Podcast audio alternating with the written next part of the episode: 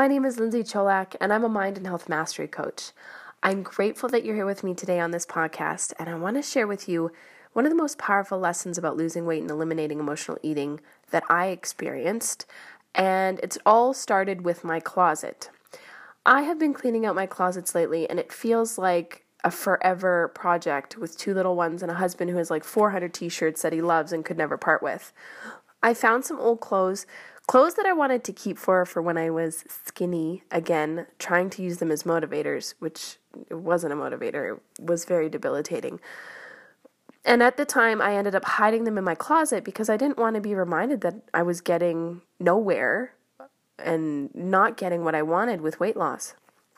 I would try them on periodically and attempt to squeeze into old pants and I would like jump around like a crazy person putting trying to pull up my skinny jeans, which were actually regular jeans, but became skinny jeans when I gained all my weight. I would lay on my bed and like contort myself into all these positions and perfect angles to be able to do up the zipper.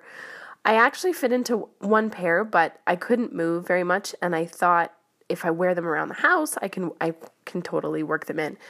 I ended up getting dizzy and I had to take them off. I found a few articles on the internet that were talking about girls who would pass out from wearing jeans too small. So I highly recommend don't do this. What is the right size, really? We're overwhelmed with images of skinny and healthy women, but but is it really? Are they taking into account height, body type, all these extra things that make us different? I really believe the right size is different for everyone. I believe that you discover your right size from eating healthy and exercising consistently, reading and listening to positive content and books that put you into a positive state of mind that helps to evolve you into being the confident and strong woman that you are truly striving to be. There was a certain point in time where I became fed up with sk- saving my sk- skinny clothes because it was like more than half of them. I was sick and tired of waiting to live my life until the weight was gone. I wanted to live now. This is a massive key ingredient to achieve health and fitness goals.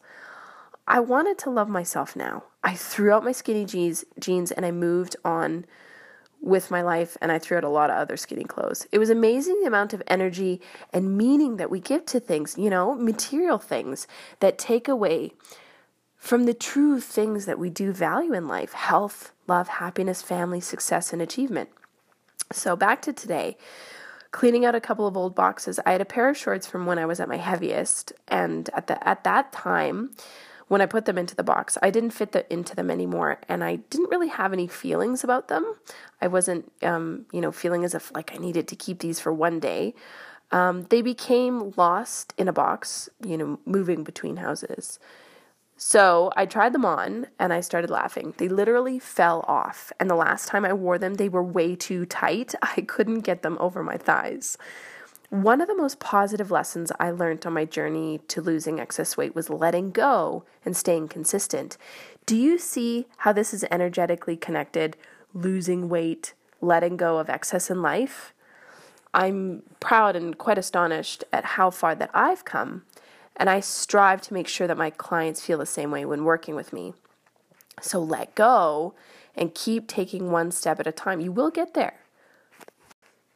So here are five steps to letting go. Step one know the benefits of not letting go. Why is it sometimes hard to let go of something? Well, to be honest, there are advantages and benefits to not letting go, at least for instant gratification and in the short run you get to keep feeling like you're right and the other person is wrong, and that can be a pleasant feeling and way to look at the situation at hand. You can assume the victim role and get attention and support and comfort from other people. You don't have to go out into the scary unknown. You can cling on to what you know instead, to what is familiar and safe, even if it's now just a dream of what you once had. I've not let go of things in the past because of these reasons. I still sometimes delay letting go of things because of those benefits above. But I'm also conscious of the fact that they are something I get out of not letting go. And I know that in the end, they're not worth it because what will the long term consequences be in my life if I do not let go? How will it affect me in the next five years and with my relationships if I have other pe- with other people and with myself? The mix of knowing those how those benefits will hurt me in the long run and knowing that there are even bigger benefits that I can get from letting go become a powerful motivator that pushes me on to let go for my own sake and happiness. Number two, step two, accept what is, then let go. When you accept what is, that is, that this has happened, then it becomes easier to let go. Why? Because when you're struggling in your mind against what has happened to you, you feed that memory or that situation with even more energy. You make that someone, what someone had said or did, even bigger and more powerful in your mind than it might have been in reality.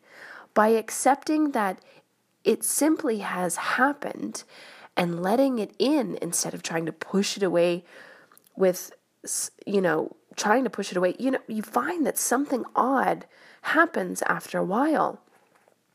The issue or your memory of the situation becomes less powerful in your mind.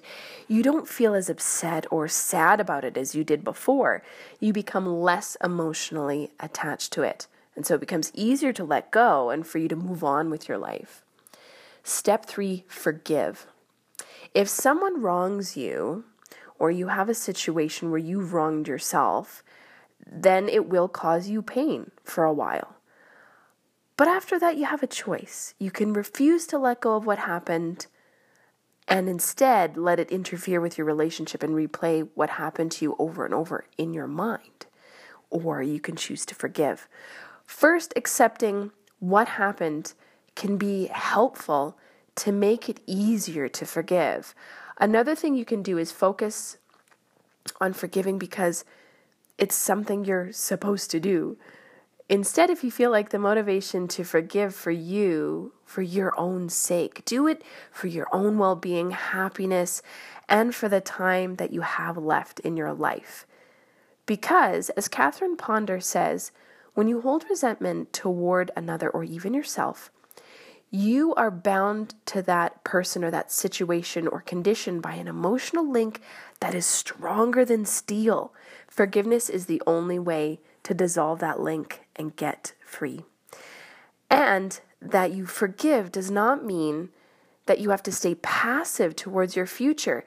You may, for example, choose to forgive, but also spend less time or no time in the future with the person who has hurt you, or really try to set up boundaries for yourself from allowing you to get caught up in the negative mindset or negative habitual patterns that had led you to that horrible feeling in the first place. Step four, focus on what you can influence in your life. By reliving what happened over and over in your mind, you aren't really changing anything. Unless you have a time machine, you don't have any control over the past. And being distracted or worried by things that you cannot control in your life in any way right now is a super huge waste of energy. So ask yourself, what can I focus my time and energy on in- instead to actually make positive progress or to change in my life? And what is one st- small step I can make today to get started with that? My experience has been that by switching my focus from what I cannot influence to what I actually can influence and keep trying to do that over and over again. By using the questions like the ones I mentioned, it becomes easier to stop worrying and to let go of what has happened or letting go of what I cannot control. Step five, let go again if necessary.